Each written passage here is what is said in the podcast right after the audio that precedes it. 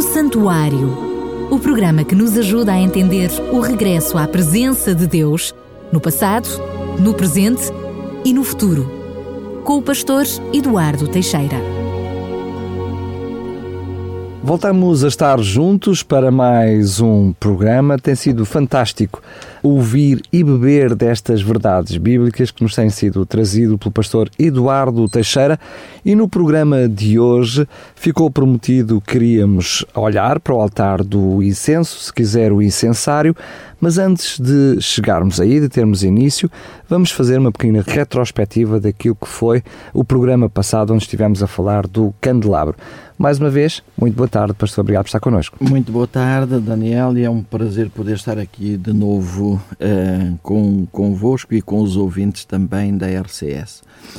Uh, efetivamente, nós uh, vamos apenas lembrar algumas coisas relacionadas com o castiçal ou com o candelabro, em primeiro lugar, vimos que Deus vela pela sua palavra para a cumprir, Deus apressa-se em cumprir aquilo que prometeu. Depois vimos que a salvação de Deus é uma salvação que permanece para sempre. Mas vimos também que Deus dizia que nem por força, nem por violência, mas pelo Espírito do Senhor.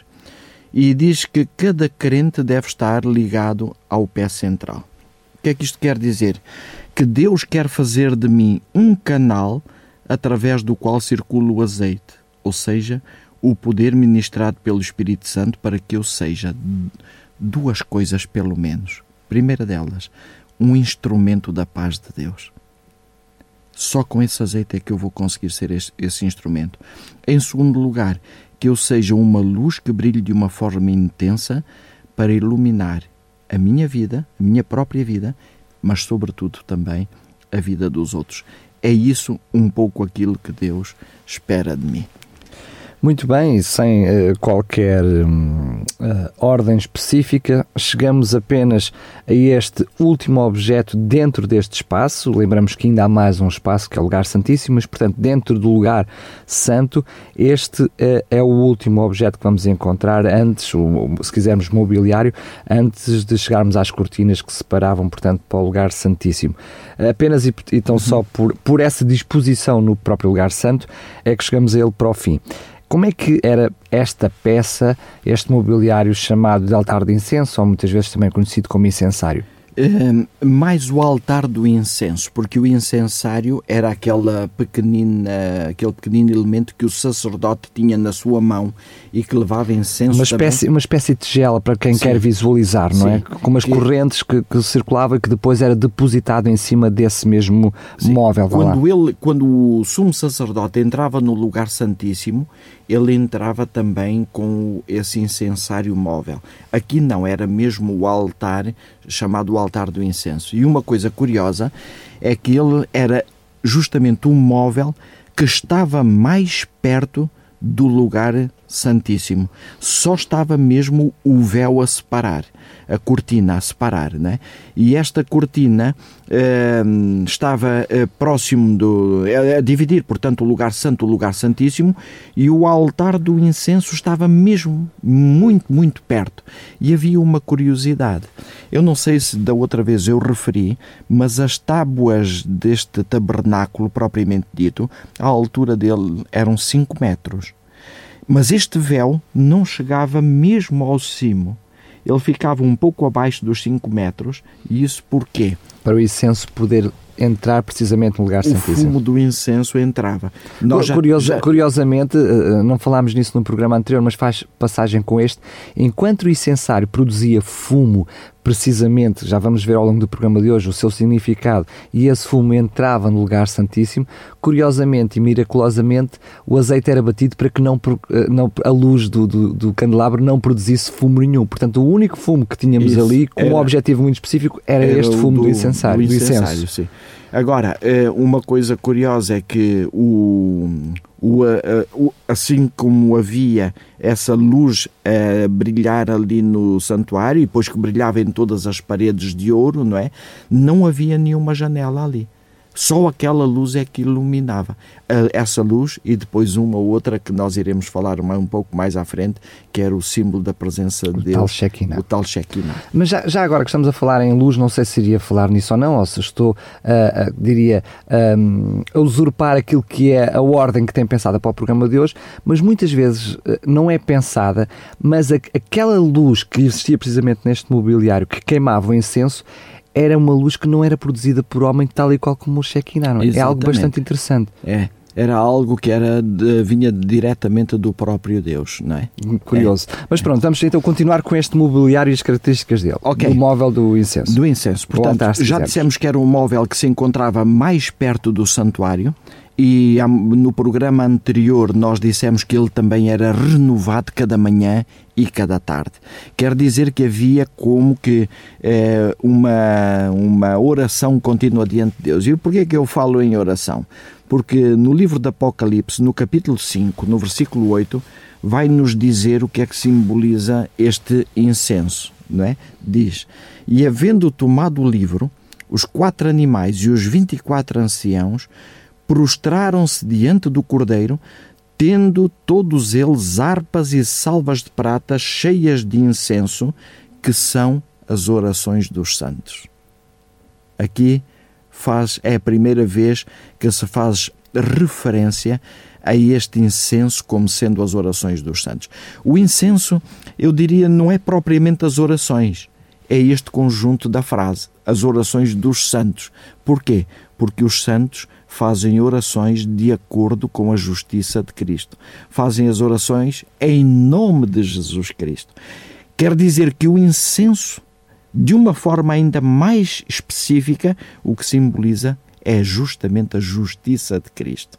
É por isso que era eh, que, que esse incenso passava, o fumo do incenso passava para dentro do lugar santíssimo para mostrar essa intercessão de Jesus Cristo a nosso favor. Nós não temos o direito, pela nossa vida pecaminosa, de entrar na sala do trono de Deus, mas era essa justiça de Cristo que entrava ali. Deixa-me só uh, interromper, porque eu lembro-me de, de uma expressão que a escritora Ellen White fala sobre esse momento específico em que o incenso entra no lugar santíssimo e essa, e essa escritora diz que, uh, portanto, isto não, não é uma revelação bíblica, mas é algo que lhe foi revelado a ela.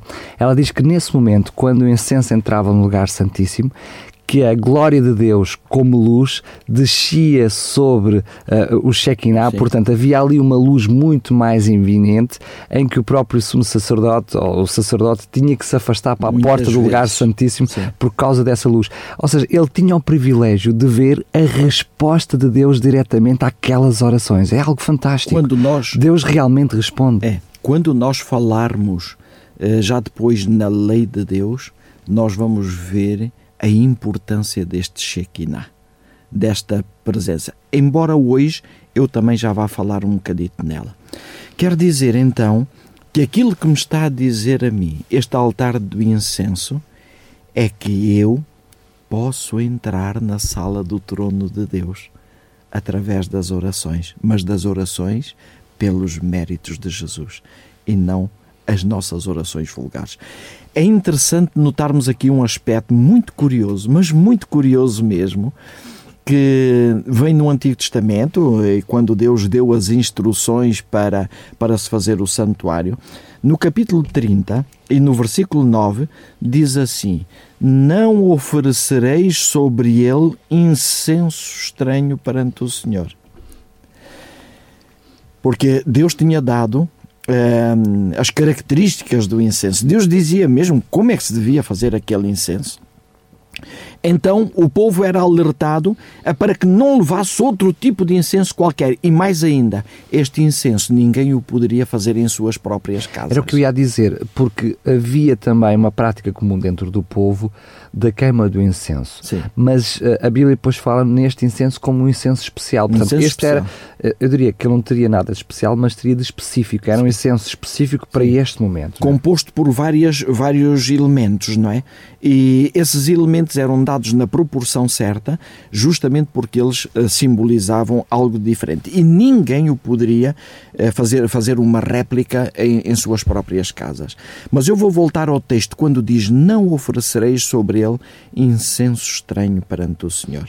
Já vimos que o incenso são as orações, então aquilo que o texto nos está a dizer aqui, não oferecereis sobre ele orações estranhas perante o Senhor. Eu preciso que o pastor explique um pouquinho o que é que isso significa. orações estranhas perante o Senhor. Isso, Realmente. soa estranho. Soa estranho, não é? E nós podemos perguntar, então, mas nós, como cristãos, fazemos orações estranhas diante de Deus?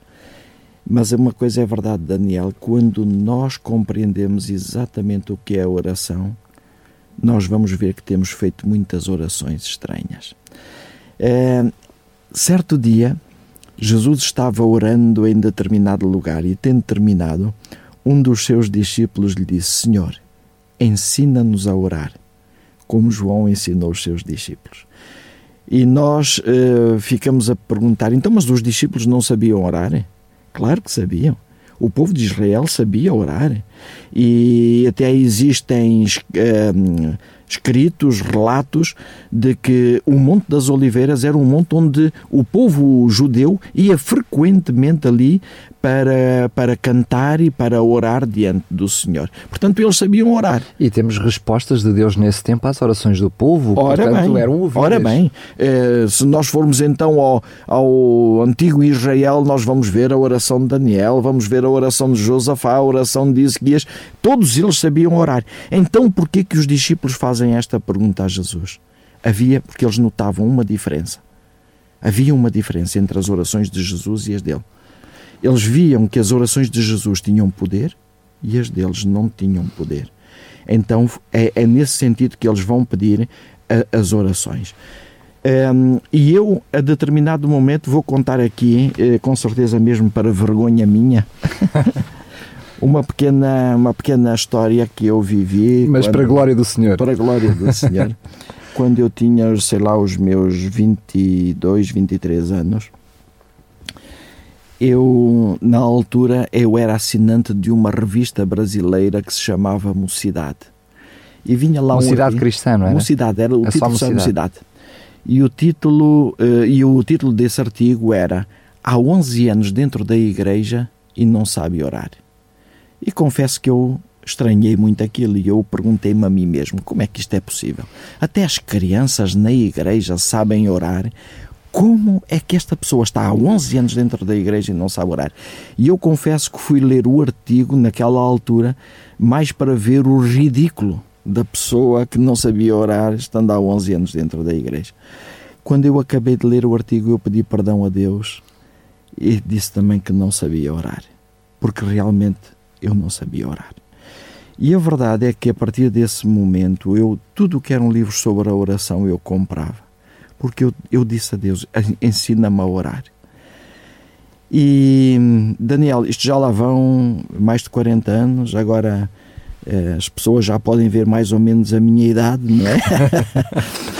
Eh, já lá vão mais de 40 anos e, e eu diria, apesar de, destes anos todos de andar a aprender a orar, se, fosse, se eu fosse comparar a um estudo universitário, eu ainda estava na primária estava ainda no quarto ano ou por aí, porque ainda te, reconheço que tenho muito a aprender. Será aquela expressão bem conhecida do povo, quanto mais sei sobre oração, mais sei que nada sei? É mais sei que nada sei, é isso mesmo, é isso mesmo.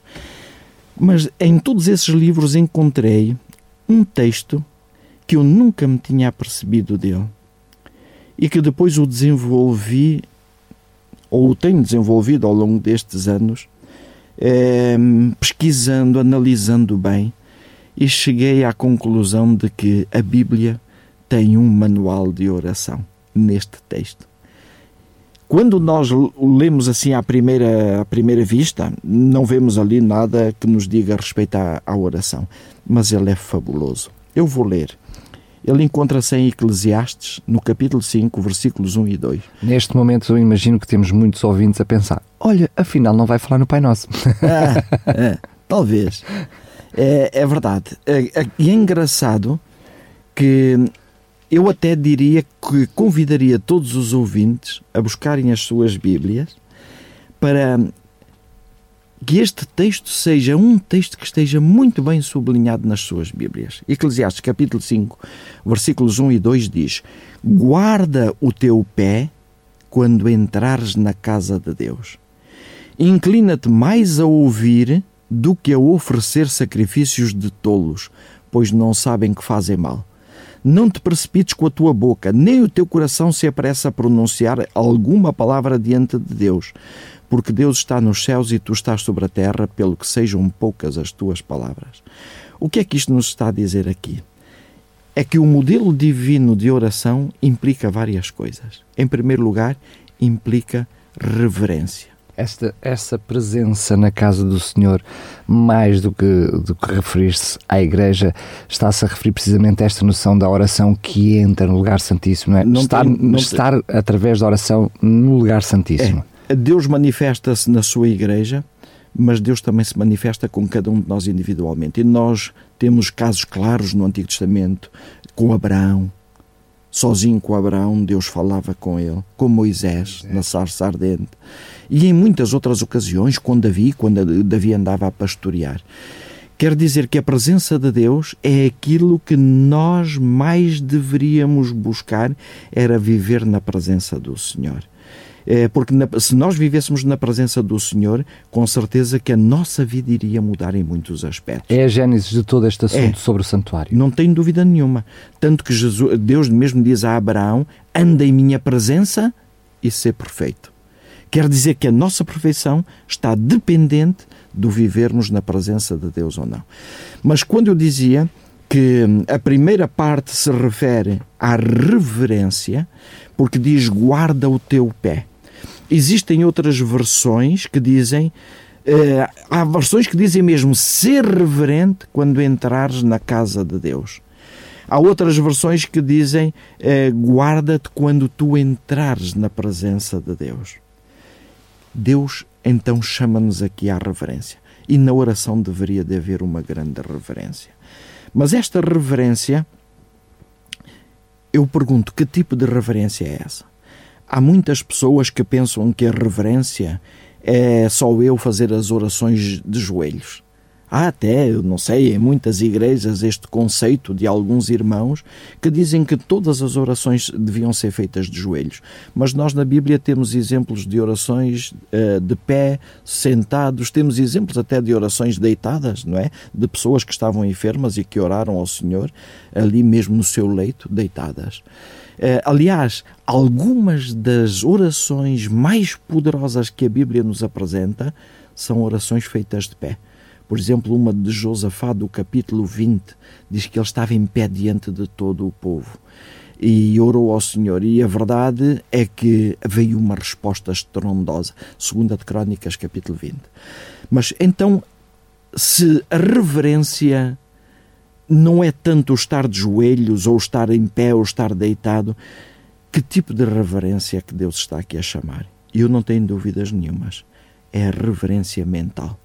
Estou eu preparado para estar na presença de Deus? Estou eu preparado mentalmente para entrar na presença do Senhor? Eu vou fazer uma pergunta aos ouvintes e, com honestidade, respondam a essa pergunta. E a pergunta é a seguinte: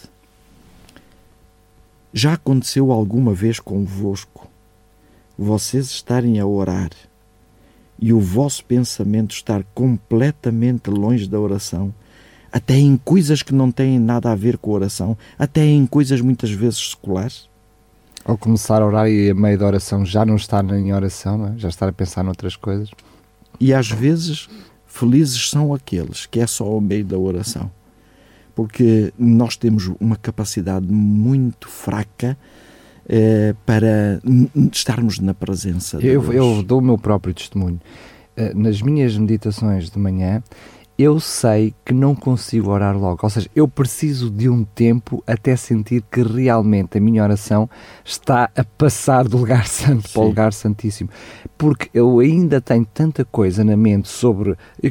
na mente durante a noite, não é? Porque estamos a falar logo de manhã que eu preciso de ter ali quase que uma luta titânica comigo mesmo uhum. entre oração e, e estudo até eu sentir realmente que, aquela paz de que as minhas orações. Portanto, eu se quiser fazer a oração apressada, uhum. eu não consigo. Eu, não. eu, percebo que ela não eu costumo dizer eh, à minha família, parece que a oração neste momento não passa do teto. Eu preciso é. de mais tempo é. para mim. Sabe que uh, uh, no Antigo Testamento até existe uma expressão que diz que os céus serão de bronze e a terra de ferro, mostrando que eh, era uma barreira tão grande que havia entre nós e Deus que Deus não ouviria nada daquilo que nós disséssemos, não é? Mas esta reverência mental é muito importante. Estou verdadeiramente eu preparado para estar com o Senhor? Se eu estou preparado, então como é que eu, ao falar com, com Deus, a minha mente está completamente no outro lado? Eu até costumo dar um exemplo de imaginem que eu sou pedia uma entrevista ao Presidente da República e eu iria lá o Presidente da República não concede entrevistas assim a qualquer uh, cidadão, mas vamos supor que ele, pela sua bondade, me concedia, concedia essa entrevista. E eu agora ali estava diante dele e eu agradecia aquilo que o, uh, o facto do Presidente me ter recebido, mas agora começava a dizer: Oh, Sr. Presidente, olha que quadro engraçado aquele que tem ali. E, e, mudava completamente o, o assunto de, que eu, ao qual eu tinha ido ali. É claro que o presidente ia ficar assim um bocado chocado comigo. Então, mas este indivíduo sabe que está aqui. Quer dizer, daqui a falar comigo e está preocupado é com os quadros. Mas mesmo ainda havia uma, uma, uma comunicação, não é? Podia não ser do assunto, mas ainda havia uma comunicação. Sim. Mas nas nossas orações muitas vezes muitas esquecemos, vezes não há. nem sequer estamos já a falar com Deus. Não? É? Mas eu acredito que eu, se eu fizesse isso uma segunda vez ou uma terceira, que o presidente iria chamar o assessor e dizer, olha, leve este senhor, foi bom tê-lo aqui, mas leve-o embora, né? Nós verdadeiramente não temos a noção disto. E quando Deus diz: Não oferecereis sobre ele orações estranhas perante o Senhor, isto não é uma oração estranha? Deus ter reservado aquele tempo para mim, para estar comigo, para eu poder desabafar com Ele, para eu poder ouvir dele. Então eu agora estou com a minha mente completamente fora dali isto verdadeiramente é uma oração estranha diante do Senhor.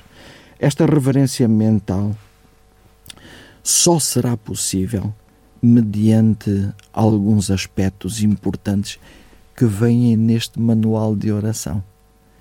Em primeiro lugar, o silêncio. Reparem no que diz o texto. Não te precipites com a tua boca, nem o teu coração se apressa a pronunciar alguma palavra diante de Deus. Portanto, continuamos em Eclesiastes 5, 1 e 2. 5, 5 e 2. Reparem, reparem aqui quando diz não te precipites com a tua boca. É, é nosso hábito, muitas vezes, é, nós mesmo dentro da igreja, dizer assim: vamos orar. E então há uma pessoa que foi comissionada para orar e diz: oremos a falar. Nós alguma vez pedimos autorização a Deus para entrar lá no santuário? Não pedimos. Quer dizer, quando, quando este texto aqui me diz não te precipites com a tua boca, ele vai mais longe ainda. Diz nem sequer o teu coração se aparece a pronunciar alguma palavra diante de Deus. Ou seja, nem em pensamento. Os primeiros momentos da minha oração deveriam ser de absoluto silêncio. Silêncio para quê? Ellen White, ela apresenta uma, uma citação verdadeiramente fabulosa. Ela diz que temos que deixar a atmosfera terrestre para entrarmos na atmosfera celestial. Então, esses primeiros momentos deveriam servir para eu poder entrar na sala do trono de Deus. Mas entrar na sala do trono de Deus como? É muito difícil. Eu estou aqui a falar contigo, Daniel, eu estou-te a ver, tu estás-me a ver a mim, nós podemos dialogar, mas com Deus nós não vemos nada. Por isso, Deus também nos deu a capacidade criativa. Quando Deus nos criou à sua imagem e semelhança, esta capacidade criativa também estava lá. Eu nunca vi o santuário, mas eu, pela descrição bíblica, sei o que é o santuário. E sei que aqueles móveis todos ali no tabernáculo eram em ouro. Só isso me mostra a grandeza eh, da, da, daquele, daquele edifício, não é? E ainda com aquela luz ali do candelabro, tudo isto em mim deveria implicar numa reverência tremenda. Mas agora eu quando entro ali, e tu há momentos mencionavas, que o sumo sacerdote às vezes com a luz que vinha do Shekinah, que era o símbolo da presença de Deus, era tão forte que o sacerdote tinha que sair, então eu pelo menos talvez dizendo de uma outra maneira, o sacerdote, quando via aquela luz, ele tinha a certeza da presença de Deus. Então ele podia falar com Deus com a certeza de que Deus o estava a ouvir. É esta certeza que eu devo ter na minha oração. E quando eu, na minha criatividade, eu procuro entrar na sala do trono de Deus, eu não consigo ver nada, porque aquela luz da presença de Deus me ofusca tudo, tudo mais, não é? Mas eu pelo menos tenho a certeza da presença de Deus. E então eu ali, com essa certeza da presença de Deus, eu posso começar a dialogar com o Senhor, porque sei que Ele está ali. Eu sei que Ele está ali. Os nossos ouvintes não são capazes de uh, visualizar aqui o, o estúdio, mas se eu tivesse uma cortina neste momento entre mim e ti, Daniel, uh, isso iria implicar que não nos víssemos um ao outro, mas tínhamos a certeza que se falássemos continuávamos a ouvir-nos. E na oração tem que haver esta certeza. Apesar de eu não ouvir, de eu não ver Deus, eu tenho a certeza que devo ter a certeza que Deus está ali e que Deus me está a ouvir e que eu também posso ouvir a voz do Senhor. Ouvir a voz, não de uma forma audível, claro, mas uh, eu vou sentir claramente essa presença de Deus. Quer dizer então que este silêncio deveria servir para isso, para eu, na minha vida, eh, entrar eh, nessa certeza de que Deus está presente, de que Deus me está a ouvir e que eu então posso dialogar. E eu agora já não estou a falar para o vazio, que é um dos problemas da nossa oração. É por isso que nós nos desconcentramos tanto. É nós estarmos a orar para o vazio. Mas eu não. Agora, a partir do momento em que eu sei isto, eu não tenho dúvidas nenhumas de que eu estou a falar com o meu Deus. O meu Deus está ali a ouvir-me. É como se fosse a única pessoa nesta terra. Ele reservou aquele tempo para mim. Deus tem capacidade para nos atender a todos ao mesmo tempo. Mas naquele momento, para mim, o importante é saber que Deus está ali para me ouvir a mim. Então eu posso começar a falar. Isto vai modificar completamente a minha oração. É por isso que o apóstolo Tiago diz é, orais e nada recebeis. Porquê? Porque não sabeis não pedir. Não sabeis pedir como convém. E é por isso que os discípulos vão ter com Cristo e vão dizer: ensina-nos a orar. Nós não oramos como tu oras. O problema não estava na oração, o problema estava era na forma como Jesus orava e na certeza, na relação que, que Jesus Cristo tinha com o Pai. E quando eu estou nesse silêncio, e quando eu estou a contemplar já essa glória de Deus, eu vou ficar tão impressionado com aquilo como o profeta Isaías ficou quando viu a glória do Senhor naquela visão. Qual foi logo a sensação dele? Ele disse: Ai de mim que vou parecendo, porque sou um homem de lábios impuros e habito no meio de um povo de impuros lábios. É esta sensação de pequenez, de hum, pecaminosidade que nós temos quando contemplamos a presença de Deus que isso vai levar-nos logo a reconhecer a nossa indignidade para estarmos ali num ambiente tão sagrado. É como se estivéssemos com Moisés lá na sarça ardente.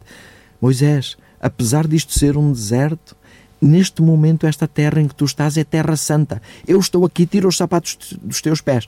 E nós podemos esvaziar a nossa mente de tudo, porque estamos com o Senhor dos É curioso o pastor estar a falar sobre isso. Eu estou-me a lembrar de algo que também acontecia nesse, nesse espaço. Uh, lá está, estou a ouvi-lo e, e, há coisas que, que, nós sempre sabemos, mas que passam a fazer um sentido completamente Sim. diferente. Essa noção de, da pecaminosidade do, do, de cada um de nós, que deve estar também presente no momento da oração, então era por isso que uh, o sacerdote, quando fazia o sacrifício, também tinha que sujar eh, essas pontas do altar do incensário precisamente com esse sacrifício, colocando também lá uh, nesse momento, ou seja, estando presente, ou seja, ele, apesar de, de já ter oficiado lá atrás, é? ele precisava de manter presente ali naquele incensário precisamente essa noção da pequenosidade. É ele, interessante. Ele levava os pecados lá para dentro do santuário e por isso é que o santuário ficava imundo e por isso é que vai haver a necessidade da tal eh, limpeza do uma vez santuário. Por ano. Mas, mas eu sempre aprendi, por exemplo, quando era aspergido perante as, as cortinas, não Sim. era? Era dessa forma que sujava o santuário. Sim. Mas é curioso que ele também sujava estas quatro pontas, quisermos quatro chifres do, do, do, altar do incenso, porque ali nas nossas orações tem que estar presente que não, a nossa, que não somos a dignos. Nossa pequenez. É verdade, a é nossa verdade. pequenez. E também esse, esse sangue que era levado ali era o símbolo de que o sangue do Cordeiro é que nos, ia, nos iria purificar. É por isso que depois estava o tal incenso, que era a justiça de Cristo a nosso favor. Mas quando eu estou justamente nesta situação e eu entro na presença de Deus e tenho essa noção da minha pequenez, aí é que vem, e agora aqui vou incluir neste, neste manual de oração de Eclesiastes um aspecto daquilo que Jesus dizia era a oração em nome de Jesus. Tudo quanto pedirdes em meu nome, eu o farei. Nós, como cristãos, temos um, um defeito. Eh, ele não é defeito em si, torna-se um defeito pela questão rotineira. Nós pensamos que a nossa oração é nós, no final da mesma, eh, dizermos: Te peço todas estas coisas no nome de Jesus, Amém. Mas isso não é orar em nome de Jesus. O que é que é orar em nome de Jesus? O orar em nome de Jesus, com certeza, vem logo no início da oração. Depois de eu entrar ali, eu reconhecer a minha indignidade total e dizer: Senhor, perante esta tua beleza, perante esta tua grandeza, perante a tua santidade, quem sou eu para estar aqui? Parábola que Jesus contou do fariseu e do publicano. O publicano dizia: Nem sou digno de olhar para os céus enquanto que o fariseu dizia graças te dou porque não sou como os demais homens roubadores e tal. Mas aqui é, é, é a noção da nossa pecaminosidade, a noção da nossa indignidade, da nossa pequenez. Então é logo nesta altura que nós deveríamos orar em nome de Jesus, ou seja, é o reconhecimento de toda essa nossa uh, indignidade para estarmos na presença de Deus. E quando eu reconheço que não sou digno, então nessa altura eu digo, Pai, ainda bem que tu deste o teu filho para morrer por mim. Jesus me permite vir aqui à tua presença. Eu não mereço, mas eu venho em nome de Jesus. É pelos méritos de Cristo. Isto deveria ser logo no início da oração. Eu diria, Pastor Eduardo Teixeira, se me permite, que poderíamos, era, quem sabe, no futuro fazer uma série só sobre estes assuntos, só sobre o assunto da oração, porque eu acho que é... realmente todos nós precisamos de pedir a Jesus, Senhor, ensina-nos a orar. Porque a oração realmente é algo de, de estrondoso. É engraçado que aqui há dias eu estava a falar com o pastor Jorge Duarte Uh, dizia-lhe que neste momento eu estou a desenvolver um tema que são os obstáculos à oração. Existem muitos obstáculos à oração. Mas voltando ao nosso tema, diria que quando eu oro em nome de Jesus, logo no início da minha oração, então a minha oração vai ter um outro sabor. Eu estou na presença de Deus por causa dos méritos de Cristo. Já reconheci a minha indignidade toda. E como eu reconheci a minha indignidade toda, eu não sei se te lembras, Daniel, de um texto que nós citamos aqui quando falamos no altar dos sacrifícios. É, é, ali dizia que quando eu reconheço os meus erros e aceito a Cristo como o meu substituto, diz que o caráter de Cristo é substituído ao meu e eu serei visto diante de Deus como se nunca tivesse pecado então eu estou em condições de uh, estar na presença de Deus. E como eu estou em condições de estar na presença de Deus, eu posso pedir tudo quanto eu quiser em nome do Senhor Jesus e me será dado. Ah, só, só porque corremos o risco, apesar de eu compreender perfeitamente aquilo que o pastor nos traz, de poder haver aqui alguma má interpretação do outro lado. Ou seja, não é só porque peço em nome de Deus que tudo aquilo que eu quiser me será dado. Sim. No sentido, porque não fica só por aqui o texto, é? também temos que pedir segundo a vontade de segundo Jesus. Segundo a vontade de Deus, é verdade. Mas existem coisas que nós mesmo sabendo que é a vontade de Deus, às vezes temos receio de, de as reclamar. Ou até por falta de fé. Até por falta de fé. Mas é, é, é, essa incapacidade que nós temos. Mas porquê? Tudo isto também vem destas tais orações estranhas diante do Senhor. E o texto agora já não nos soa tão estranho. Não usamos o incenso apropriado. Não usamos o incenso apropriado, é verdade. Então, o orar em nome de Jesus significa isto. A partir desse momento, eu posso logo começar a abrir o meu coração e dizer: Olha, Senhor, eu não sou digno diante de ti. Tu viste ainda o que é que se passou ontem, Senhor. A maneira como eu falei com esta pessoa, como falei com aquela, ou que tive hum, um pensamento indigno em relação a isto ou em relação àquilo. Então eu começo a confessar os meus pecados. Eu estou em perfeitas condições nesse momento de ser ouvido por Deus. Mas a partir do. Eh, eh, talvez antes de avançar, diria só aqui: nada temos, pois, em nós do que nos possamos orgulhar. Não temos motivo algum para exaltação própria. O nosso único motivo de esperança está em ser-nos imputada a justiça de Cristo, essa justiça produzida pelo seu Espírito em nós e por nós. Claro que quando eu estou nisto, então eu estou em condições de começar a falar com Deus. Mas aqui agora vem outra alerta do tal manual de oração: ouvir mais do que falar. Por isso é que Deus só nos deu uma boca e temos duas orelhas, não é? Repara aqui no que o texto diz. Em duas partes, o texto de Eclesiastes 5 e 2. Inclina-te mais a ouvir do que a oferecer sacrifícios de tolos. Engraçado. É mais importante nós ouvirmos do que oferecermos sacrifícios de tolos. Eu lembro-me de uma pessoa a determinado momento dizer, porque a partir do momento em que eu comecei a descobrir isto, eu já conseguia, no princípio, só conseguia estar concentrado, sei lá, 10 ou 20 segundos, depois a minha mente entrava logo no outro sítio, e a partir do momento em que eu pus isto em prática, eu disse: Senhor, aqui está o segredo da oração, eu não vou desistir enquanto eu não conseguir fazer isto na minha vida. E acreditem, não foi logo nos primeiros tempos que eu consegui isto. Levou Precisa também de meses, prática, não é? Prática. Mas uh, o importante é não desistirmos e continuarmos a orar ao Senhor e a lutar com Deus para conseguirmos ter este tipo de oração. E, e, eu, e depois, a determinado momento, comentava que às vezes conseguia estar uma hora ou uma hora e meia em oração com Deus, concentrado. E essa pessoa perguntou-me: Mas o que é que tu tens tanto para dizer a Deus durante uma hora, uma hora e meia? E eu dizia: Olha, não tenho tanto para dizer, tenho é muito para ouvir. E vou-te dizer uma coisa, Daniel: isto é um segredo a maior parte das coisas que eu descobri aqui no santuário foi em oração. E, sobretudo, quando entrarmos no lugar santíssimo, eu lembro-me de ter lutado com Deus em oração. É, por causa de, de, havia ali coisas que eu não entendia. E quando estava nessa oração, eu senti claramente um, uma convicção forte em relação a determinado assunto. Eu até nessa altura disse a Deus, espera, espera, Senhor, que eu vou escrever isso para não me esquecer. e realmente tinha ali um bloco de notas e escrevi isso.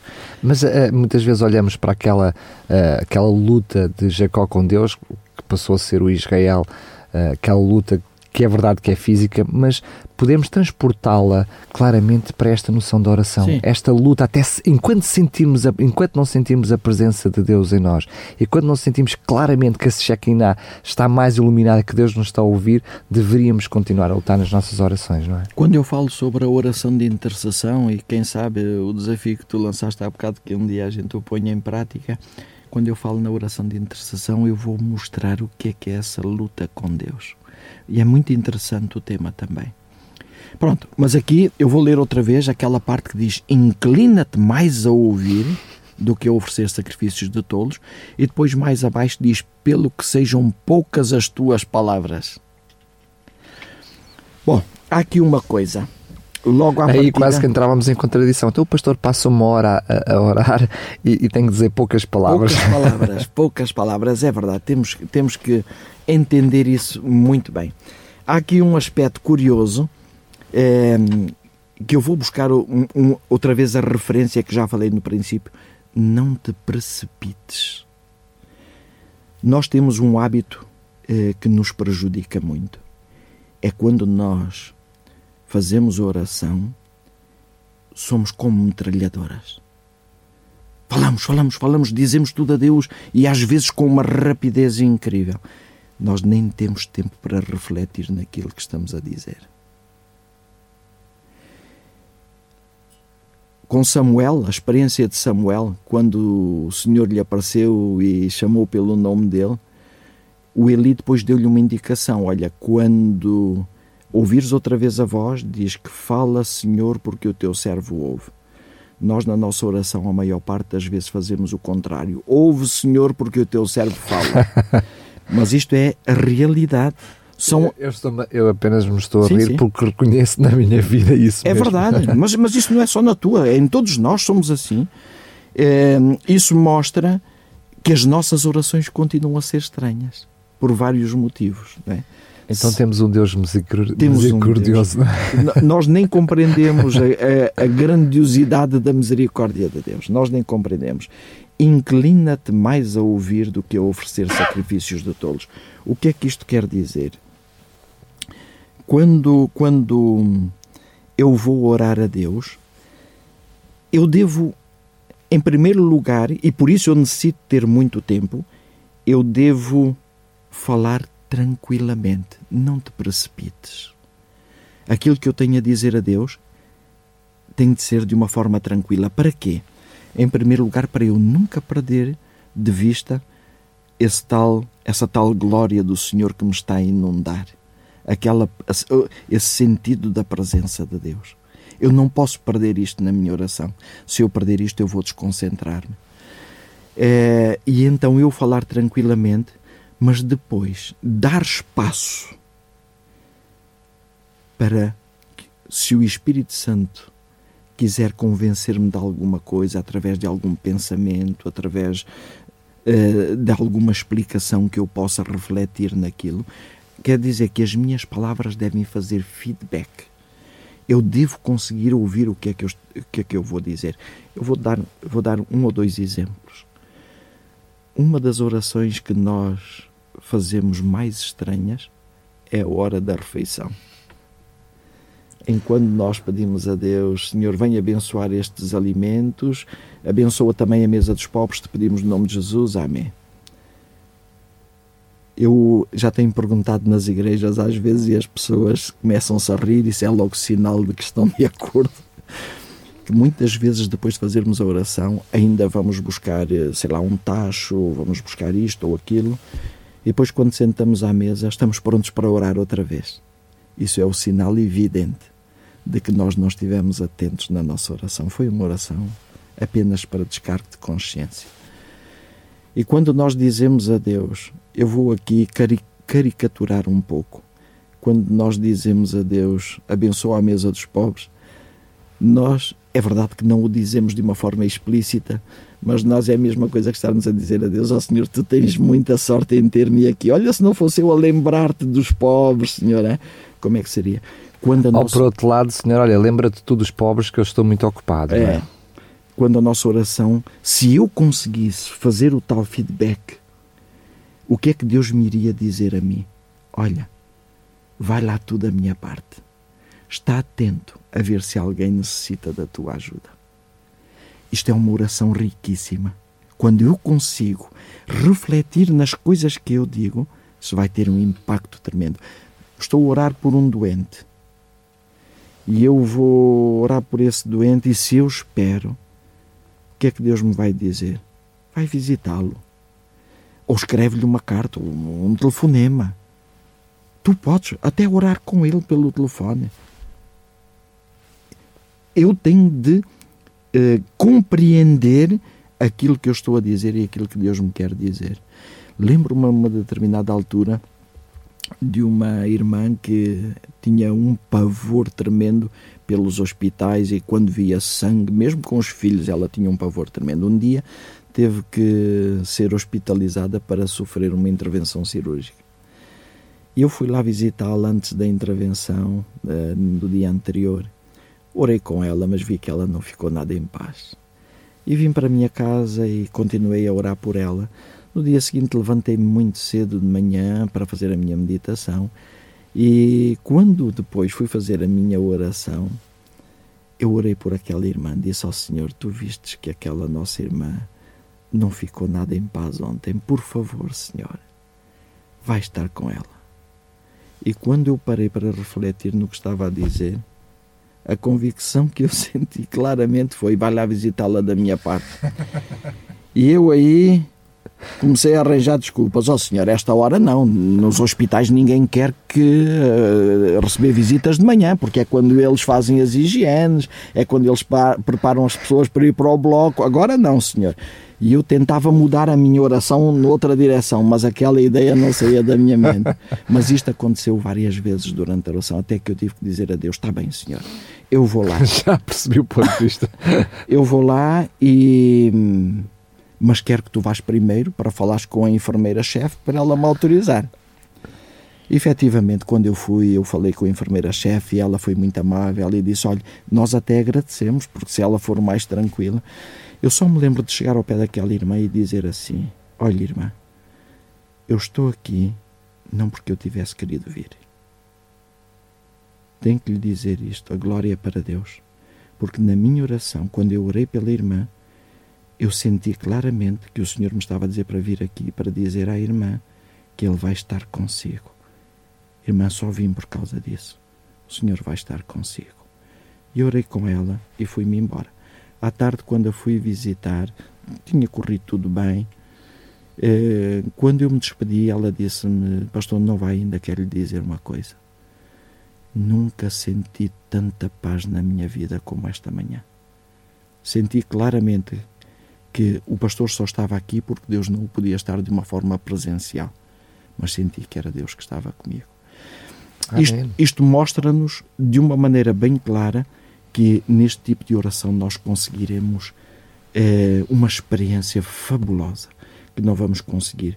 Eu costumo dizer que neste tipo de oração sentiremos a certeza da presença de Deus, a certeza da santidade do Senhor, a certeza da nossa indignidade, a certeza do grande amor divino a certeza de que podemos alcançar as bênçãos de Deus. Terminamos com a nossa oração? Sim, só uh, dizer que muitas vezes podemos nos perguntar, e quantas vezes, eu diria, uma inveja santa nós já tivemos dos. Uh, Uh, grandes homens de fé no passado e dizíamos como é que eles ouviam a, a, voz de Deus, como é que eles tinham a certeza absoluta que era Deus que lhes falava. Pois bem, tinham momentos de intimidade com Deus. De intimidade. A, a oração, para nós termos o verdadeiro momento de oração, nós não podemos estar apressados. Nós temos que ter tempo para estar com Deus. Eu às vezes até costumo dizer, se Deus quer estar connosco 10 minutos, por que é que lhe vamos dar só um? E se Deus quiser estar connosco meia hora, por que é que lhe vamos só dar dois ou três minutos? Nós na oração, aquele tempo é de Deus. Por isso temos que ir com tempo temos que ir com muito tempo. Estou a falar, claro, da nossa oração particular. Sim, porque há não. vários tipos de oração, como hum, falou não. há pouco Sim. da oração de intercessão, mas também a oração pública, não é? Que, que terá não, características diferentes. É, são, são características diferentes. Vamos então à nossa oração. Muito bem. Santo Deus e Senhor, reconheço que, como os discípulos outrora, tenho grande e urgente necessidade de aprender a orar. Por favor, Senhor, Ajuda-me a desenvolver este dom da oração. Ajuda-me a saber estar na tua presença. Ajuda-me a saber beneficiar dos momentos de comunhão íntima contigo. Também quero aprender a ouvir-te, para depois saber como agir da tua parte. Ajuda-me a compreender tudo o que implica entrar na sala do teu trono em nome de Jesus. Senhor, não quero perder mais esta oportunidade para uma entrega sem reservas a ti quero assumir também o compromisso de aprender a orar. Amém. Muito bem, relembro apenas que este programa estará disponível em podcast. Se não teve a oportunidade de ouvir desde o princípio, pode ouvir, reouvir e até mesmo fazer o download do programa e depois, onde quiser, como quiser e quando quiser, poder escutá-lo. Estará disponível em radiorcs.pt, na zona do podcast, em o programa O Grande Conflito. Pastor Eduardo Teixeira, mais uma vez, muito obrigado. Sentimos que claramente também a presença do Senhor esteve aqui neste lugar. Marcamos encontro para o próximo programa. Mais uma vez, obrigado. Muito obrigado também. O Santuário o programa que nos ajuda a entender o regresso à presença de Deus no passado, no presente e no futuro. Com o pastor Eduardo Teixeira.